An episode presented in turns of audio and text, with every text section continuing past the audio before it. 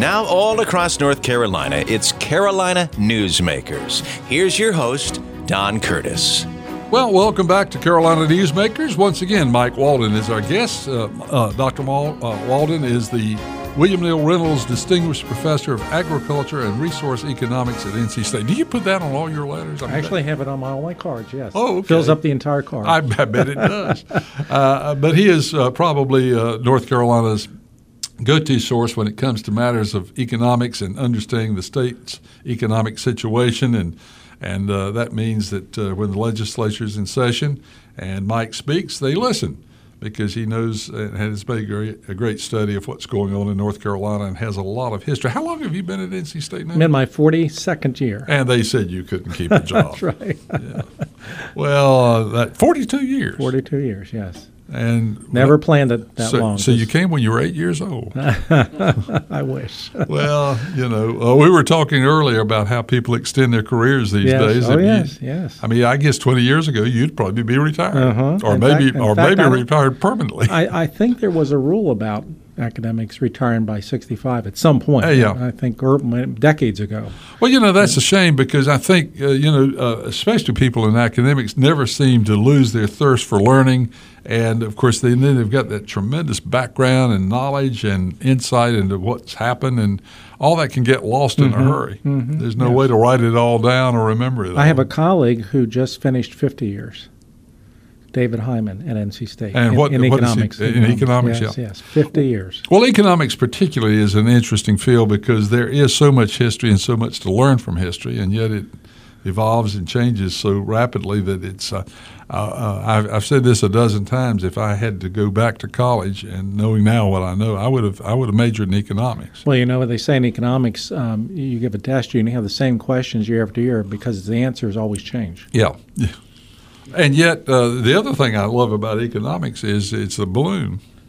Yeah. I mean, you push in here, it pushes out somewhere yes. else. Yes. No other uh, pursuit, I think, is quite like that. Yes. Uh, unintended, unintended consequences. And there's one to every. There is. Yes. I mean, yes. it's uh, many. Sort of like an equal and opposite reaction. But uh, so anyway, um, so Mike, as you look at the North Carolina economy today, um, and uh, you know, people keep sort of hinting at uh, the possibility of a change in the economy, a slowdown. Uh, uh, I haven't seen anybody really think that it might be anywhere close to the last recession we had, but but it seems like now what I'm hearing is it's still about the same distance away as it was maybe a year ago. Yeah, I put out Don a um, monthly leading indicator report for the state. I've been doing this for about 10 years, and we have not seen a lot of change in the last year in terms of what that report is telling us. So I do think the state's going to continue to grow. The pace is a little slower than it was last year, but we're adding jobs. Uh, we're, we're adding businesses. Um, we, we just got a report, for example, yesterday about RDU Airport being upgraded in terms of a national survey. Uh, we we last year saw some very good news, for example, about our urban-rural divide. I mean, the, the notion there has been that for many many years, you got the growth in the big cities, the big metro areas, but not a lot in the rural areas. Where last well, last year, job growth in the rural counties was just as strong as in the state. So that's good news. And that I think, is good news. And yeah. I think that's the result of the fact we have now been growing. In our we're now in our 11th year of growth. So. I don't. All right, I want to get back to that. So, where is that growth coming from in those uh, roughly seventy-five or so counties? Well, I th- in terms of location, we, we see, for example, Rocky Mount, yeah. not too far from here. You're yes. very familiar with Rocky Mount. They've had some big announcements, some big developments. Uh, down east, Goldsboro has had some announcements. If you go out west, uh, Hickory, Hickory is a is a is a tech center. It's a very small tech center, but it's a tech center. They've been doing some interesting things. Asheville area is is really booming. So um, that's the, the lay of the land geographically. And I think what's happening, Don, as we continue to grow, and especially in our metro areas, you know this as a businessman, um, land costs and construction costs are very, very high as the growth has continued. And labor is, is more expensive. That a lot of companies who are looking to expand or move here are saying, well, maybe could we move to, could we set up shop in Rocky Mount? We're not too far from Raleigh. We're not too far from RU. And good road. But a good road. Uh, maybe we could set up the shop in Rocky Mount, lower land costs, lower labor costs, et cetera. So I think that's really the underlying reason that we've had growth for so long that we that businesses are now taking a second look in order to save some money at some of these rural areas. So it would be sort of like the belt line and the outer belt line. The counties that are touching the growth areas, I guess, are the ones that are probably doing what you're saying, and they're, they're probably the ones that are having most of the growth. They are, but I think what my example with Rocky Mount, Hickory, Goldsboro is that there there are some situations where that growth has leapt over those ring counties and is going to smaller Yeah. metro areas. Well, that's interesting, and uh, uh, and of course, because for years, I mean, we've had this sort of 25-75 situation where we have 25 counties that are doing pretty good, and the other 75.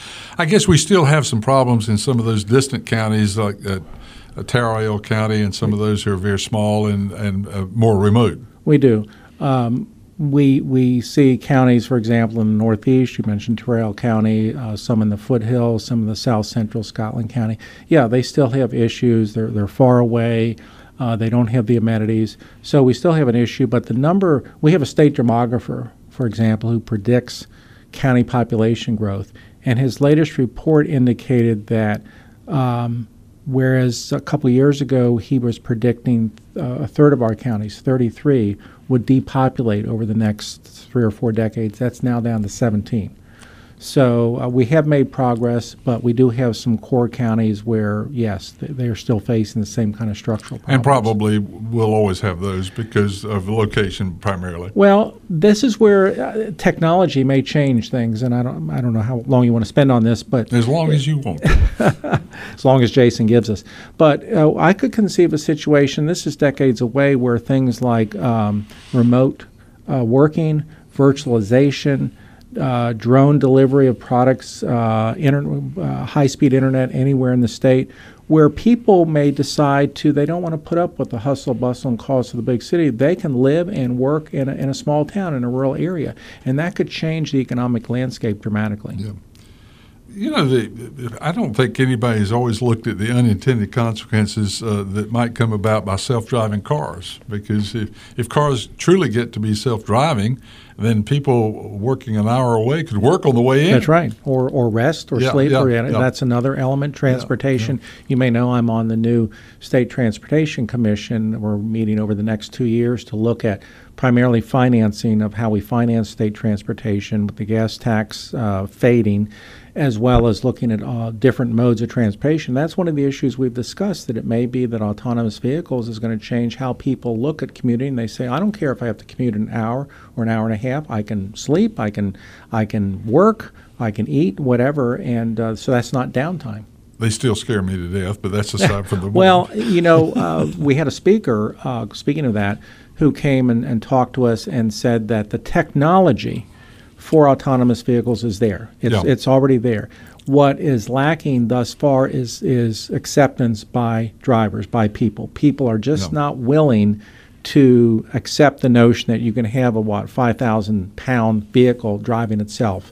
So we may get there, but right now he said that's the hump Yeah. that we have to get over. Have uh, Have you done great study, or or other economists done great studies about all the unintended consequences? For example, what happens to body shops if we have self driving cars? Because we should have fewer crashes, fewer wrecks, uh, and all the other industries. Uh, for example, will insurance rates go down? Mm-hmm, Uh, what have you looked at the un or are the maybe intended consequences? Well, um, on that point, everything you mentioned is true. Uh, one, there are some forecasters who say that if we move to to uh, autonomous vehicles and ride sharing, where people don't have to own their own vehicle No. or two or three per household, that's going to cause a tremendous downsizing in the auto industry Yes. and auto production. So that's a real good example of um, of unintended consequences. Now, on the other hand, famous economist phrase, about 16% of every dollar a household earns goes to transportation. A big part of that is financing vehicles. If they don't have to finance a vehicle, mm-hmm. that's money they can spend another way. So, yeah, it's always good to think about how a particular technology could shift the economy, yeah. where jobs are and where spending is. Yeah. Well, you know, you, you mentioned uh, who, wh- which was the president said he wanted a one-arm economy? Harry Truman. Yeah, and and, tr- and it's actually a true story. He was briefed by his economist every day, and at one point, he uh, after the economist left, he turned to his chief of staff and said, "You know, find me a one-handed economist because I'm tired of my my people telling me on the one hand this could happen, but on the other hand that could happen." Yeah, yeah. Well, but it's true. It is true. And, yeah. and that's what makes the study of economics so interesting because you're not quite sure how everything's This is true. Out. We, I mean, to think about it, we have a $22 trillion economy, and to think about any person or yeah. group of smart people can predict what's going to happen in that yeah. economy is really a tall order. Is it possible that self driving cars might uh, first find their home in less developed countries uh, where there's uh, less de- de- uh, emphasis on having two or three cars in your driveway, uh, and there's less congestion, and it sort of proves itself. It works in those uh, in those areas. A good question, good point. My my guess would be is that it'll be either here or Japan or maybe even China. I mean, China, as people know, is is is, is moving ahead economically uh, quite fast. They just opened a, tr- a, tremendously huge and modern airport in Beijing, for example. Uh, I, I would think it'll be uh, some developed country like us, Japan, China, uh, less likely in Europe. Yeah. Well, it's interesting. Well, so what's kind of the forecast of when that might take place? Well, again, according to the expert that we on the Transportation Commission are listened to, the technology is all there. It's yes. ready to go. It's it's a matter of some, I think, auto companies starting to roll these out. I think GM just announced they were doing tests. They selected Austin, Texas, to do their test. So I think we're getting close to where we might see that that um, um, technology pushed ahead. But I do think the worrisome part right now for the companies is all right, we build these things, are people going to buy them? Yeah. Our guest is Dr. Mike Walden, and we'll be back with more here on Carolina Newsmakers. And uh, when we come back, we're going to talk a little bit more in detail about the possibility of a slowdown in the economy and how North Carolina is particularly uh, uh, situated for this particular slowdown. Economies do go up and down, and we'll do that when we return with more with Dr. Mike Walden here on Carolina Newsmakers. Adopt US Kids presents What to Expect When You're Expecting. A teenager. Learning the lingo. Today I'm going to help parents translate teen slang. Now, when a teen says something is on fleek, it's exactly like saying, that's rad. It simply means that something is awesome or cool. Another one is totes it's exactly like saying totally, just shorter. As in, I totes love going to the mall with Becca. Another word you might hear is jelly. Jelly is a shorter, better way to say jealous. As in, Chloe, I am like so jelly of your unicorn phone case. You don't have to speak teen to be a perfect parent. Thousands of teens in foster care will think you're, um, rad just the same. To learn more, visit adoptuskids.org. A public service announcement brought to you by the U.S. Department of Health and Human Services, Adopt U.S. Kids, and the Ad Council. You've got your shades on, do you? So cool, so hip, so sheltered by frames of UV protection to show the world you are a force. But did you also know by wearing sunglasses you're doing your eyes a favor? That's right, sunglasses help avoid overexposure to the sun, which can produce red eyes, a feeling of grittiness, even excessive tearing. But you, oh master of the incognito, are taking care of your eyes without even knowing it. For more easy ways to keep keeping your eyes healthy, see your optometrist or visit AOA.org. We continue with Carolina Newsmakers. Here's Don Curtis. We're back on Carolina Newsmakers. Dr. Mike Walden is with us. He has uh, been with us a number of times and uh, has uh, sort of been North Carolina's unofficial economic uh, source of information uh, for many, many years. The legislature listens when he talks, and so do I. And we have uh, had a long relationship. I don't know how many times you've been on this program, but all of the programs that he has done are archived. And if you'd like oh, wow. to go back and hear them, you can. And uh, I think more often than not, uh, uh, he's uh, his information has been accurate. and uh, so we uh, uh, well, it's always accurate, but I mean, it's always turned out to be reliable. I and guess. by the way, I think the first person on WPTF I was interviewed by was Barbara Heisler. Is that right? yes. So. Barbara goes back to 1982 or 83. Yeah, yeah. And uh, uh, I, I, don't know where Barbara is. I, I, I, don't know whether she's living or not. But uh, she was uh, one of the first talk show hosts, yes. and she did uh, Nightline yes. or Night. I forgot mm-hmm. the name of the program. But so. Well, okay, let's let's uh, zero in a little bit on the uh, possibility of a slowdown in the economy. And North Carolina usually in the past has usually uh, when there is a slowdown in the economy, we've usually fared a little bit worse than the yes. rest of the country. Yes. Is that still the case? Is our economy like that now, or will we be more average? Well, let me let me explain why in the past we have, and you're absolutely right, Don. It's because traditionally we've had a much larger part of our economy devoted to manufacturing. Now, in the past, it was a different kind of manufacturing: tobacco, textiles, furniture. Today, it's technology, auto parts, etc. But uh, the, the issue with manufacturing in a slowdown or recession is that manufactured products generally are products that people and businesses don't have to buy. Yeah. They can postpone buying them. So if there's a slowdown, you, a household loses their job, a company finds their revenues go down. If the company wanted to upgrade their tech system or a household wanted to buy a new car, they're going to say, well, no, I'm going to wait till the recession's over, the slowdown's over. So the fact that North Carolina had at one point a third of its economy in manufacturing generally met, and that was about twice as high as the nation, generally meant recessions would hit us harder. Now, over the last 25 years, manufacturing has shrunk in North Carolina as a part of our economy. It doesn't necessarily mean that we're manufacturing fewer things. We're we're manufacturing different things, but it's not as big a driver as our economy it used to be. So that fact alone would tend to make the the uh, slowdown in North Carolina, which tends to be heavier than the nation, not so much. Although I do think still we are we are manufacturing heavy compared to the nation, so a recession will hit us harder.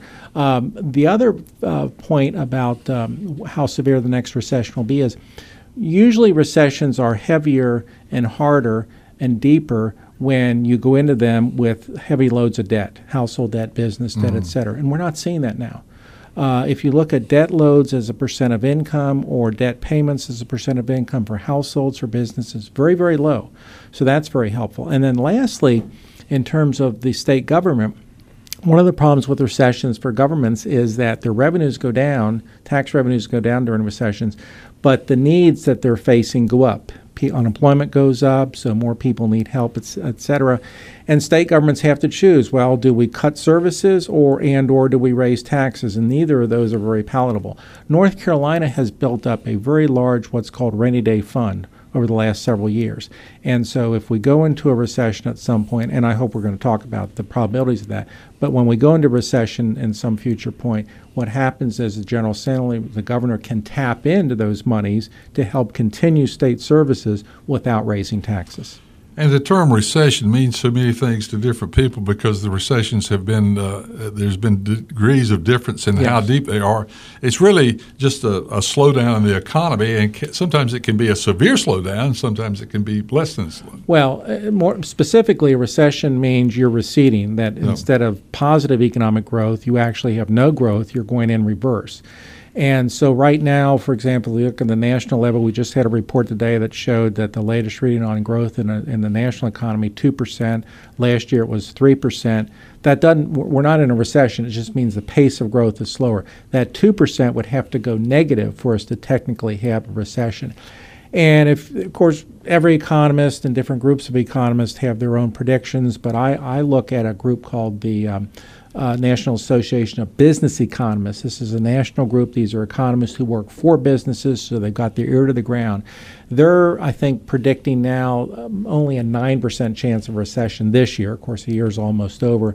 Next year, maybe a 33% chance, and then in 2021, maybe 30, between 35 and 40. So, still, even looking uh, out two years, the majority is still predicting no recession. Now, prediction is a prediction, but I don't. My my personal view is I don't see any recession looming. I see slower growth, but I don't see anything that's out there telling me definitely the economy is going to go in reverse. Now we have we're reading an awful lot about our uh, trade battles with Mm-hmm. China and, and resetting tariffs and so forth. Uh, how will that affect a possible slowdown? If they continue or get worse, I think it increases the chance of a recession. If they are improved and we get agreements, and for example, we just had an agreement with Japan. I also uh, read yesterday China has agreed to uh, increase their imports from us of pork and soybeans. That's big. The president uh, has said he thinks we're moving closer to a deal with China. If we get a deal with China in particular, that could probably add a half percentage point to our economic growth rate, and I think pretty much throw out the possibility of a recession next year in 2020. So, yeah, I think that is a very key part. And the nice thing, if I can say nice, about the trade disputes, that's something that's in our control. We can we can negotiate that. We can have a deal. The thought is the Trump administration went into this thinking they wanted a massive deal. They wanted to change some of the behavior of China, they think they're probably going to back off on that because China has, has pushed hard and said, hey, you don't tell us how to run our country, our economy. So we're probably going to settle for something less than we wanted initially, but a deal I think would definitely be a, an improvement for the economy. So the new agreement with Japan, did we come out ahead compared to where we were? I think the biggest point there was yes, I, I think so, is that Japan opened up their mar- market more to us. That's been one of our problems with uh, China, Japan, even the EU, that we say, hey, we open up our market to your companies who want to sell here, they compete with ours. You don't do the same. And Japan has been very uh, tight, stingy in opening up their markets, particularly ironically to our farm products. And they need to import farm products because no. they don't have a lot of good farmland no, there. Um, so yeah, I think this was a positive deal. We also made a deal uh, a few months ago with, with South Korea, but the big one out there is definitely China. So uh, your prediction uh, now next year's an election year is yeah. this, all this going to be settled before the election? Yeah, uh, my prediction right now is I'd say within the next five to six months, we'll, we'll get some kind of a deal uh, with China. It won't be what the Trump administration initially wanted, but it'll be a deal. It'll be positive for the economy.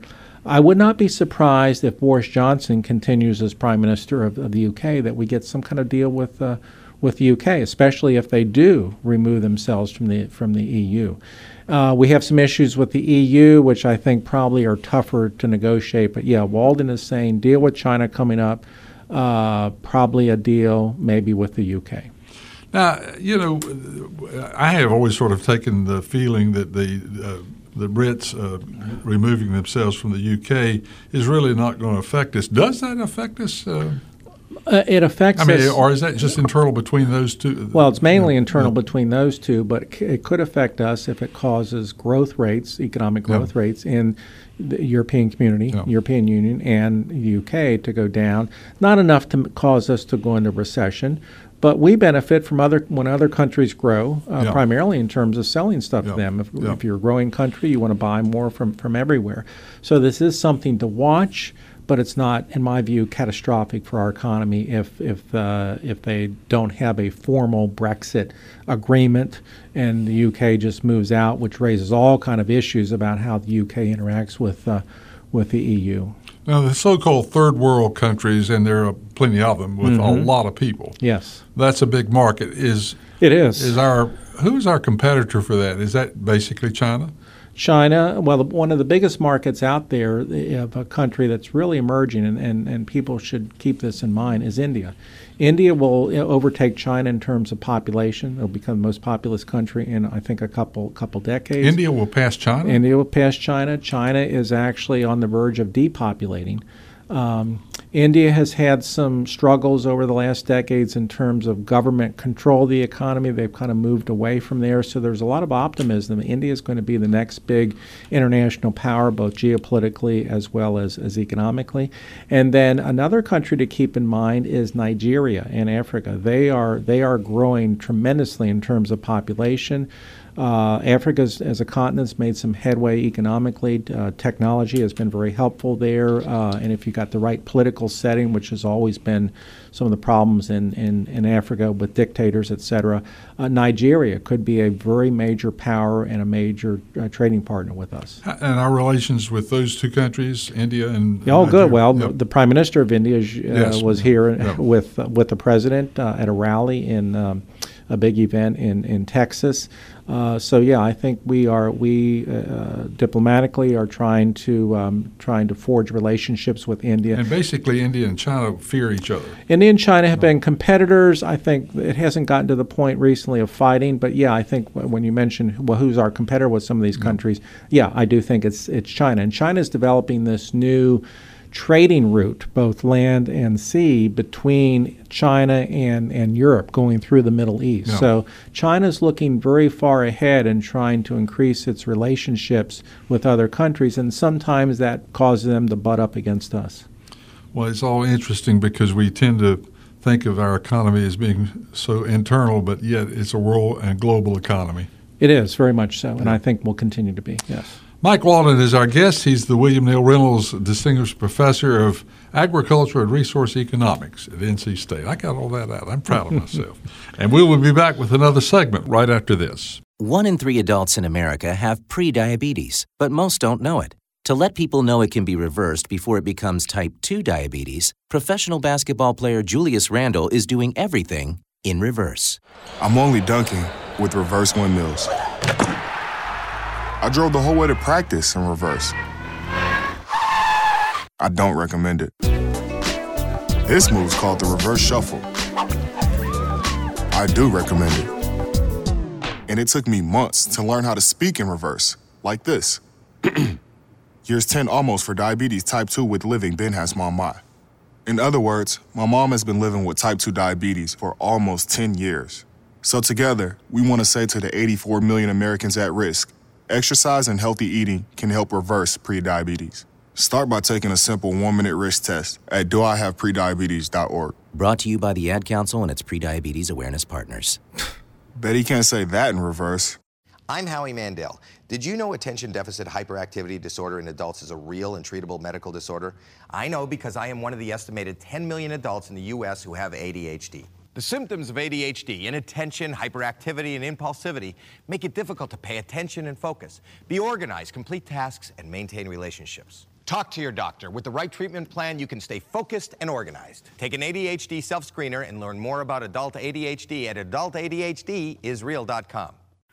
Now, once again, with today's Carolina Newsmakers, here's Don Curtis. We're back with Dr. Mike Walden. And uh, Mike, before we go too much uh, further, I want to talk about books that you've written, and uh, because you've written quite a number of books, and they're all still available. They are. And so let's uh, talk about all of them. What, what was your first book? Uh, first book was a book called uh, Economics and Consumer Decisions. It was a textbook. Uh, probably a lot of our listeners Yeah. wouldn't want to get that. Uh, I followed up with a book about economic issues. I think it was called uh, Economics, Rhetor- Rhetoric, and Reality.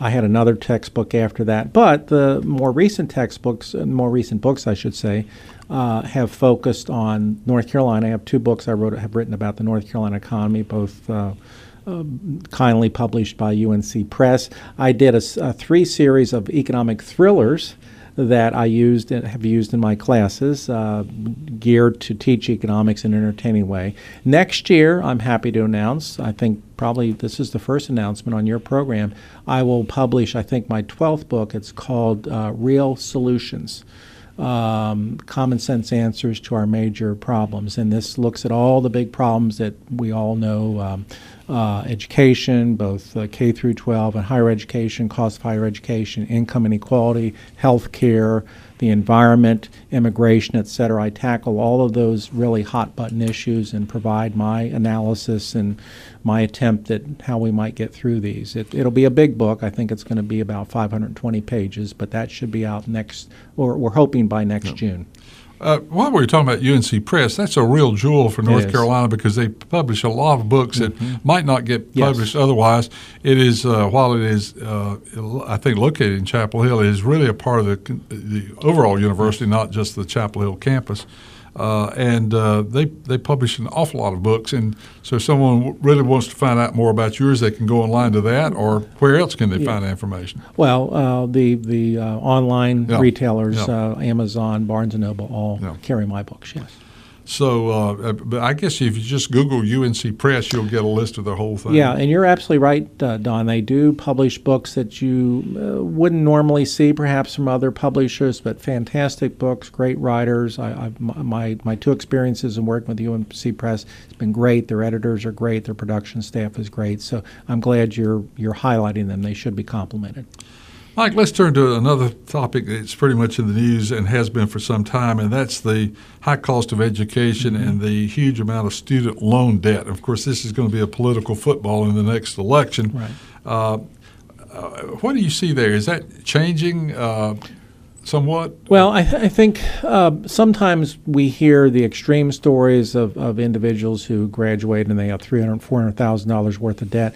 Actually, these numbers just came out. Um, the average student who graduates has maybe $30,000 worth of debt. And if that's what it takes to get a four year degree, that is well worth it because the average college graduate will more than make that up over their lifetime of work. Yeah, now, and that's the price of a car.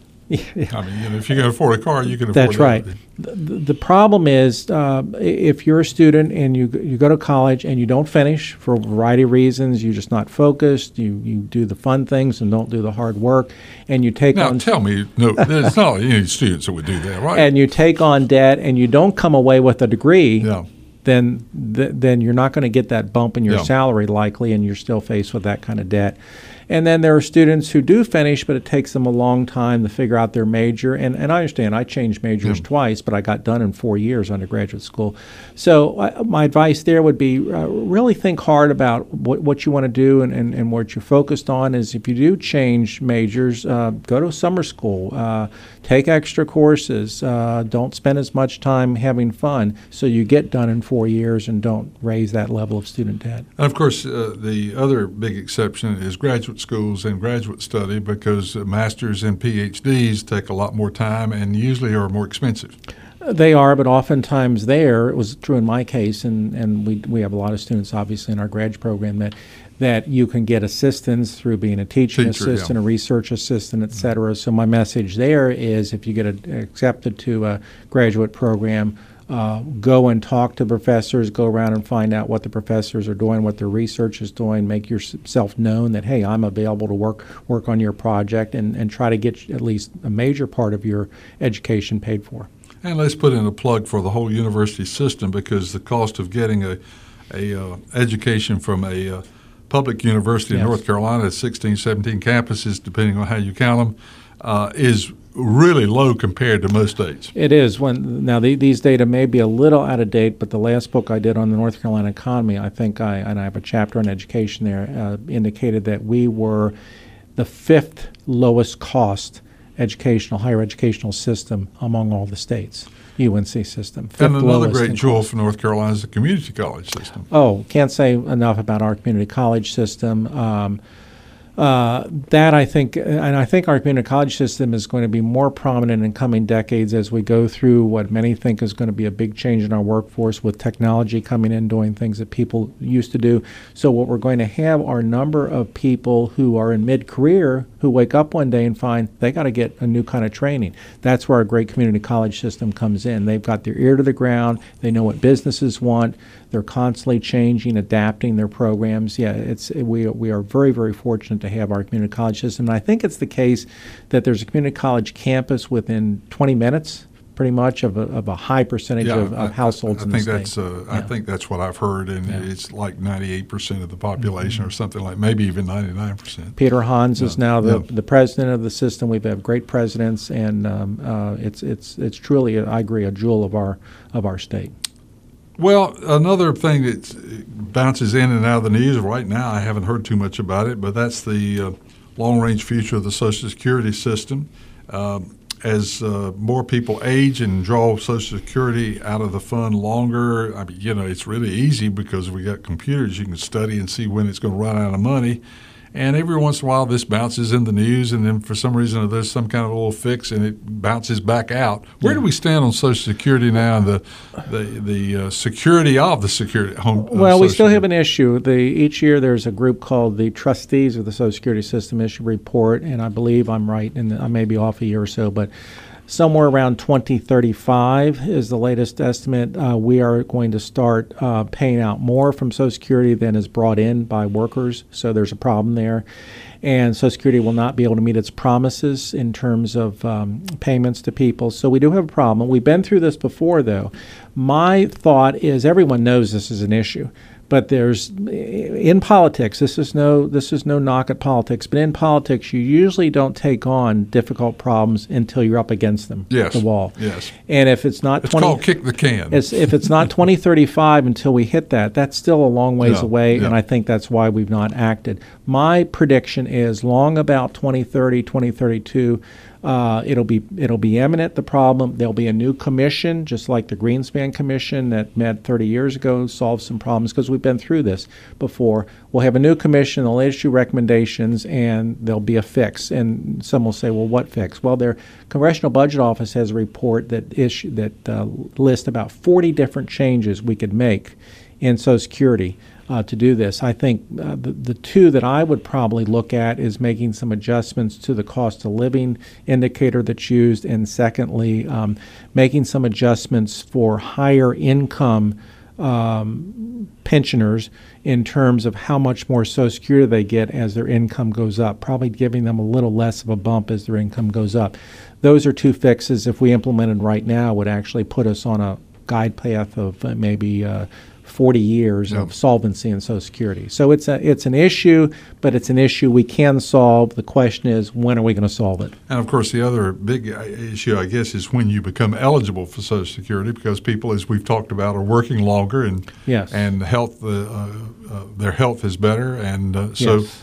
uh, that that's another big change that could be. Yeah, and place. actually, the Greenspan, all everything we're operating now came after the Greenspan Commission in twenty uh, in nineteen eighty three, and they did a pretty good job of forecasting. What they missed was exactly what you said, Don. They did not. They, they knew people were going to live longer. They didn't know that it was going to be this much Yeah, longer. yeah. And so it wasn't that we set up Social Security wrong. It's just that forecasting these things is difficult. So we've got that'll be a fix we'll have to make. Well, I think also not only just the uh, the death age projection, but also the uh, the activity level. I mean, people who are 65, 70 years Oh, yeah. old are still extremely active, whereas maybe 30 years ago they were uh, really pulling out and, and and really aging.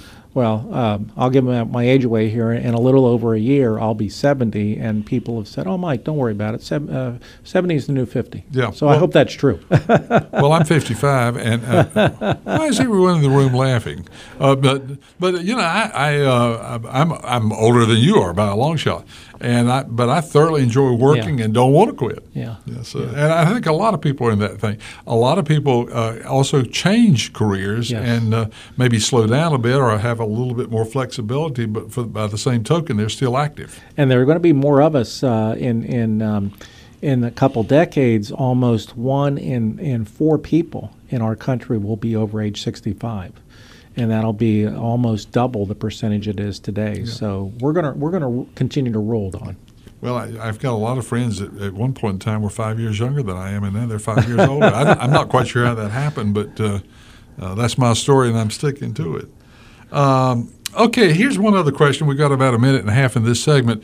A lot of people are, are uh, apartments are growing everywhere. Uh, what happens when people in, you know, they've been in an apartment for 10 or 12 years and they're now 35 years old and they want a yard? Yeah. Uh, are we going to have a surplus of apartments? I don't think in, and you see this, of course, in Raleigh. You can't you can't Yeah. miss all the building going on in Raleigh. Same in Charlotte. I don't think in those two metro areas because we're getting a lot of continual flow of people in. But I have been talking. We've talked about this before. I've I've uh, warned uh, when I speak to builders groups or real estate people. Yeah, you, they need to worry about this because I do think the the millennial generation, those between born between 1980 and 2000, they were the first generation who sort of said, "Well, we're not we're gonna we're not gonna buy a house immediately out of school. We're gonna rent, continue to rent." And a lot of people thought, "Well, this is this is a change. Yeah. The home ownership is going uh, single family Yeah. home with a picket fence." Actually, what we're finding now is the millennials are doing exactly what you said. The older ones, they're deciding, "No, I don't want that apartment now in a high rise. I want a single family home." So yeah, this is something I th- think those in real estate need to be aware of. Well, usually uh, realtor uh, developers usually wait just a tad too long before Yes. they jump off the wagon. You never know where that turning point is. Yeah. Yes. Yeah. Well, I'm. Uh, I think it is. Uh, uh, as uh, Kenny Rogers' great song, you've got to know when to hold them and when to fold them. Our guest is Mike Walden, and we'll be back with one final segment of Carolina Newsmakers, and we'll do that right after this. As an 18 year old, I let my mistakes kind of take over my life. I was 0.5 credits away from completing high school and I didn't do it. 10 years later, at age 28, Jackie finished her high school diploma. When I found out that I was pregnant, I know that I had to do something for myself if I wanted to make her a better person and provide a better life for her. My family never stopped pushing for me to be better because they knew what I could become and who I could become as a person. My support team is amazing.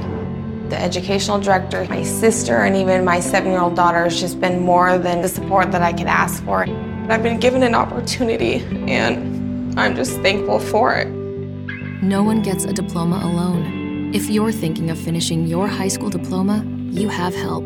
Find free adult education classes near you at finishyourdiploma.org. That's finishyourdiploma.org. Brought to you by the Dollar General Literacy Foundation and the Ad Council. That last apartment looked more like a tool shed. That's because it was a tool shed, dear. I thought I'd show you the less than desirable apartments first because your credit is less than acceptable. But no worries, plenty of apartments. Let's try this one. It's a broom closet. Don't be silly, dear. It was a broom closet. Now it's apartment 3AA. Potential landlords can and will check your credit before giving you a lease. Don't let your credit put you in a bad place. Go to controlyourcredit.gov. Brought to you by the U.S. Department of Treasury and the Ad Council. Carolina Newsmakers continues, and once again, here's Don Curtis. We're back with uh, Mike Walden as our guest this week on Carolina Newsmakers, another really great program. And if you have joined us late or if you want to hear a repeat of the entire broadcast, you can go online to carolinanewsmakers.com. Also, a reminder that a number of our stations that carry this program across the state of North Carolina, and there's about 40 of them, uh, carry the 30 minute version, which means you miss two segments. Well, Jason Kong, our producer, segments those two segments, and if you would like to go online, you can hear those segments that you miss again by going to carolinanewsmakers.com. carolinanewsmakers.com. Well, um, uh, and, and, of course, if you've joined us late, uh, you've missed a great broadcast, so you need to go back and hear the first segments as well. Uh, interest rates. Uh, we did not talk about that earlier. We did talk a good bit about the the, the likelihood of uh, a recession, and, and, you may want to sort of remind us again what you said about that in, in a capsule form. That uh, you think it's uh, at least a year and a half off, or so. Very quickly, yeah. I think, uh, and these are based on forecasts of, of Group National Association of Business Economists. We're almost done with the year, but only 10% chance of recession this year. They say maybe a third next year and a third a chance in, in 2021. So still, if you if you take those verbatim, Yeah. we're recession free if you Yeah, go with the, yeah. the opposite percent. Now, interest rates, uh, you know, there for a while, uh, the Fed Yep. was raising the rate. Now they're lowering the rate. Uh, what do you forecast there? Well, uh, the Fed uh, lowered the rate, was it last week, by Yeah. another quarter percent. Jay Powell, the chair, said uh, we're going to evaluate the data and make any promises for, for uh, low rates. My forecast is if the economy stays at growing at 2%, if we get some trade deals, which I think will bump up growth at maybe 2.5%, then the Fed doesn't lower rates. If the data come in weak, if we get some weak employment numbers, if the uh, forecasts for economic growth are, are lower than 2%, then I think we could see another cut. What the Fed is trying to do is extend this economic recovery. Now they, they, they don't they don't control everything, but they can they can do what they can, and usually lower rates tend to boost economic growth. So I like what the Fed is doing. I, I think they made a mistake in December when they last raised the rate. They probably would like to have taken that back. And if you remember, there was a big sell-off in the stock market after that. But I think they are adjusting to what the economic numbers are telling us. I don't think any of this is pressure from, from the president and his folks. And, and incidentally, presidents always complain about the Federal Reserve. Um, it's not just the current president. So uh, I, I think I give high marks to the Fed. I think they're pragmatic and trying to do what's best for the long run situation in the economy. And of course, the other side of that is uh, if interest rates do go up, we're still talking about marginal increases. We're not talking about interest rates going or the Fed's rate going up to five Yeah, or six percent. And I tell people who are now out there looking to buy a house, they're looking at three or four percent mortgages, and I say, boy, this is such a great situation because I remember when I was looking to buy my first house, a, in the late seventies, we're looking at fourteen Yes. to seventeen percent mortgage rates. Yes. So it's good to be older and have some, kind of a longer run perspe- perspective because borrowing money now is very, very cheap. Uh, and that uh, carries over to uh, uh, financing cars and Mhm. uh, credit card debt, and everything Right. is sort of uh, all tied to that. And so, basically, you're saying that uh, you see a very stable interest rate situation for at least the next 12 months. Yeah, I think that would be a fair characterization. Yeah. Uh, any other legislation that uh, is uh, pending before or has been approved by the North Carolina House and Senate that's going to affect our economy?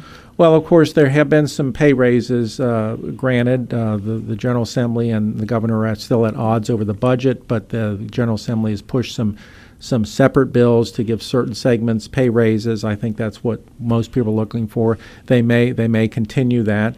Um, I think they are looking to. We, we, we've come up with a big budget surplus this fiscal year, what, $900 million. And I guess there's a question about what do we do with that? Do we put that in the rainy day fund? There's been proposals to divvy it up and send it back to taxpayers. So that's probably one of the looming questions that we don't know will be resolved. Whether we get a, a total budget package that, because we have one house that needs to override yet, and I'm not taking sides in that, uh, that's yet to be seen. Uh, but I think fiscally, North Carolina uh, state, the state of North Carolina fiscally is on a very, very good path. I really applaud them for thinking ahead with these rainy day funds. I think that's a big, big plus for our state. Well, you've preached that as long as I've known you that North Carolina has that uh, uh, economy that uh, can go through recessions Yes. with help from the state Mhm, government if they mhm. have this rain. So many people think the rainy day fund is just for weather emergencies. Yeah, it's it's for other kinds of changes in the economy as well. That's right. Yeah. And the other thing I'll say at the national level, the, the new NAFTA, the USMCA, is still has to be approved by Congress. And there's a real question about with, with the other things that are going on in Congress whether that'll happen. And I think that'll be a negative if that doesn't get approved. And I think if it does get approved, that'll be a plus for North Carolina. I think it might help us grow our auto parts industry, and I think it will also help our farmers. And what's your forecast is whether it will be approved? Well, uh, that gets in the political realm, and I think before the latest uh, movements in the in the Congress regarding relations with the president happened, it was probably their thinking was yes, it'll get passed. Now I don't know. Okay, Mike, you're, you're an educator. Or is our education system looking ahead and, and preparing uh, the students today for what might be in the future instead of what is on the immediate horizon? Are we are we teaching them to be flexible in the future because we don't know what jobs are going to be out there ten years from now? 15 That's true, and I, think we try to do that. I mean, of course, one question is, do we know what's looming on the future? But no, I, I think I think there's a recognition by educators as well as actually students. I've been impressed with students who know that we're in a, in a period of change, particularly due to technology, and the first career you have may not be the only career you, you have in your life. That you may need to get further education down the road. So yeah, I do think that that's ingrained now in our educational system. Uh, the question is, to what degree can we predict? where the jobs will be in 10, 15, or 20 years. We, we have some thoughts, but uh, I learned a long time that lo- going out that far is very, very dicey in terms of trying to say this is exactly the way it's going to be. This is, I guess, is a political question, and you try to stay out of politics. But I'm just asking from an economic point of view. The proposals for eliminating debt, especially student debt, health debt, and free college tuition, can we do that, or is that just sort of a wonderful pipe dream? Well, my, guess is that uh, we could not do that and would not do that at the level that some of those who are proposing those ideas say. And um, I, I have an issue with just writing off debt. Um, I think that actually uh, making some payments for your college education is whether you have to do that out of pocket or borrowing it gives you some skin in the game and probably motivates you to to perhaps put your nose to the grindstone more. Never, I mean, students need to have fun, but they need to work also.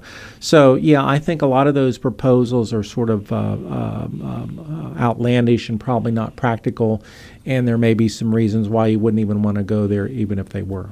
Well, as you know, uh, politicians are always saying what they're going to do. What people remember is it's the Congress that passes the laws. Yes, yes. I mean, a president can't just arbitrarily eliminate uh, uh, student debt or something of this nature. So yeah. there is uh, in our wonderful system, we do have checks and balances. Yeah, and again, in North Carolina, we've been, I think, pretty. You mentioned we talked about this early. We have been pretty good, especially in the last couple of years, about holding the lid on college costs, college tuition in particular. But we need to continue to, as, as someone involved in this, not as an administrator, but as a participant, we need to watch that. And, and again, technology may help us out in the future in terms of delivering college services and, and, and costs uh, more efficiently. Our online course um, offerings have skyrocketed, for example, in my department in just the last few years. And so I think at the face of education and how education is delivered is going to dramatically change in the next several decades, and hopefully that will result in some more efficiencies and cost reductions. Mike, you've left me just enough time to thank you very much for a wonderful program. Thank you. We look forward to having you back on. Dr. Mike Walden, uh, who is uh, our friend when it comes to the economy, is professor at uh, NC State University.